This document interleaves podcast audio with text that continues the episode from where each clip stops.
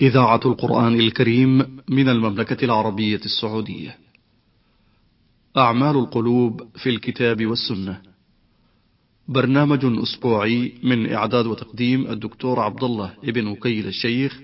تنفيذ عبد الكريم المجحد. بسم الله الرحمن الرحيم. الحمد لله رب العالمين. والصلاة والسلام على أشرف الأنبياء والمرسلين نبينا محمد صلى الله عليه وعلى آله وصحبه أجمعين. أما بعد أيها الأخوة المستمعون السلام عليكم ورحمة الله وبركاته. أشرف أعمال القلوب الإيمان بالله بجانبيه العلمي والعملي. وقد سبق معنا في الحلقات الماضية الحديث عن الجانب العملي المعبر عنه بتوحيد الألوهية أو توحيد القصد والعمل.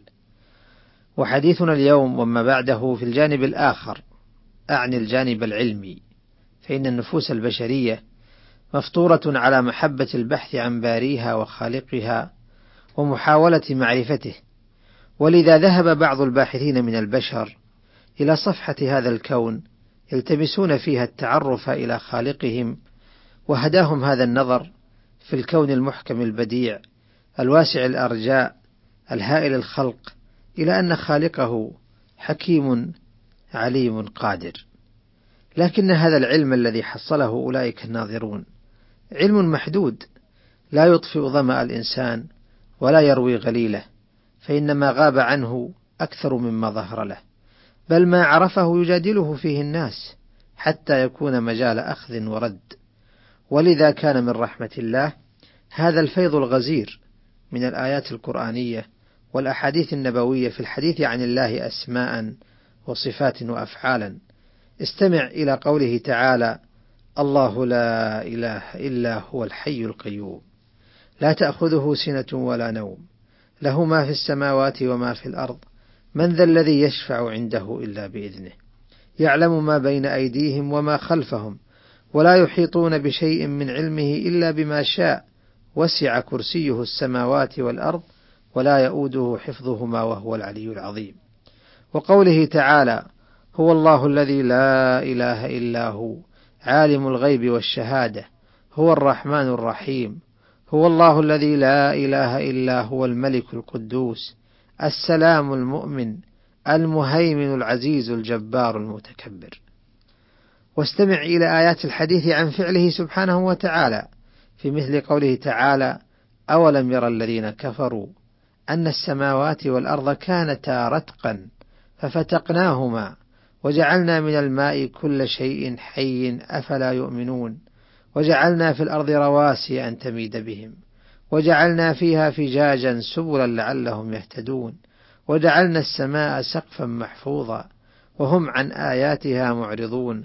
وهو الذي خلق الليل والنهار والشمس والقمر. كل في فلك يسبحون.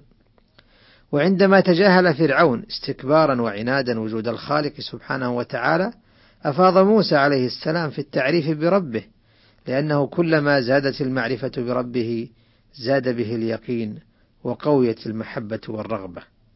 قال فرعون وما رب العالمين؟ قال رب السماوات والأرض وما بينهما إن كنتم موقنين. قال لمن حوله ألا تستمعون؟ قال ربكم ورب آبائكم الأولين. قال إن رسولكم الذي أرسل إليكم لمجنون قال رب المشرق والمغرب وما بينهما إن كنتم تعقلون. ليت شعري أيهما أحق بوصف الجنون؟ أهو الذي امتلأ قلبه أهو الذي امتلأ معرفة بربه وتأمل في فعله. أهو الذي امتلأ معرفة بربه وتأملا في فعله. فرأى ربوبيته في خلق السماوات والأرض وسائر المخلوقات. ورأى آثار أسمائه وصفاته في بديع صنع الكون وإحكامه أم هو ذلك الجاحد الذي تعامى عن كل هذا فأغلق سمعه وبصره وعقله؟ ومن ثم تحير في حجته وأعيا عليه بيانه فانتقل من حوار الفكر إلى سياط الجلادين وجفاء السجانين. قال لئن اتخذت إلها غيري لأجعلنك من المسجونين. ولذا اهتم علماء الإسلام قديما وحديثا بجمع ما وردت به النصوص الشرعية من أسماء الله وصفاته وألفت في ذلك المؤلفات المتعددة بين مطول ومختصر من مثل ما فعله الإمام جعفر الصادق وأبي من مثل ما فعله الإمام جعفر الصادق وأبو سليمان الخطابي وابن القيم والشيخ عبد الرحمن بن ناصر السعدي رحمة الله على الجميع. ولقد ورد وصف الله سبحانه وتعالى بأن له الأسماء الحسنى بأن له الأسماء الحسنى في أربع آيات من الكتاب الكريم. قال تعالى ولله الأسماء الحسنى فادعوه بها وذروا الذين يلحدون في أسمائه سيجزون ما كانوا يعملون. وقال تعالى قل ادعوا الله أو ادعوا الرحمن أيما تدعوا فله الأسماء الحسنى. وقال تعالى الله لا إله إلا هو له الأسماء الحسنى. وقال تعالى هو الله الخالق البارئ المصور له الأسماء الحسنى. يسبح له ما في السماوات والأرض وهو العزيز الحكيم. فأسماء الله كلها حسنى أي بالغة الكمال الأعظم في الحسن فهي حسنى لدلالتها على أحسن وأعظم وأجل وأقدس مسمى وهو الله عز وجل. وهي حسنى لأنها دالة على صفات الكمال العظيمة التي يتصف بها الباري سبحانه.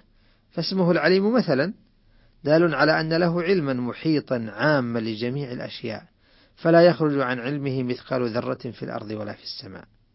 يوم يبعثهم الله جميعا فينبئهم بما عملوا. أحصاه الله ونسوه. والله على كل شيء شهيد. ألم تر أن الله يعلم ما في السماء والأرض؟ ما يكون من نجوى ثلاثة إلا هو رابعهم ولا خمسة إلا هو سادسهم ولا أدنى من ذلك ولا أكثر إلا هو معهم أينما كانوا.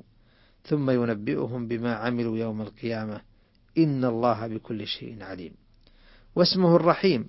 دال على أن له رحمة عظيمة واسعة لكل شيء. واسمه القدير. دال على أن له قدرة عامة لا يعجزها شيء.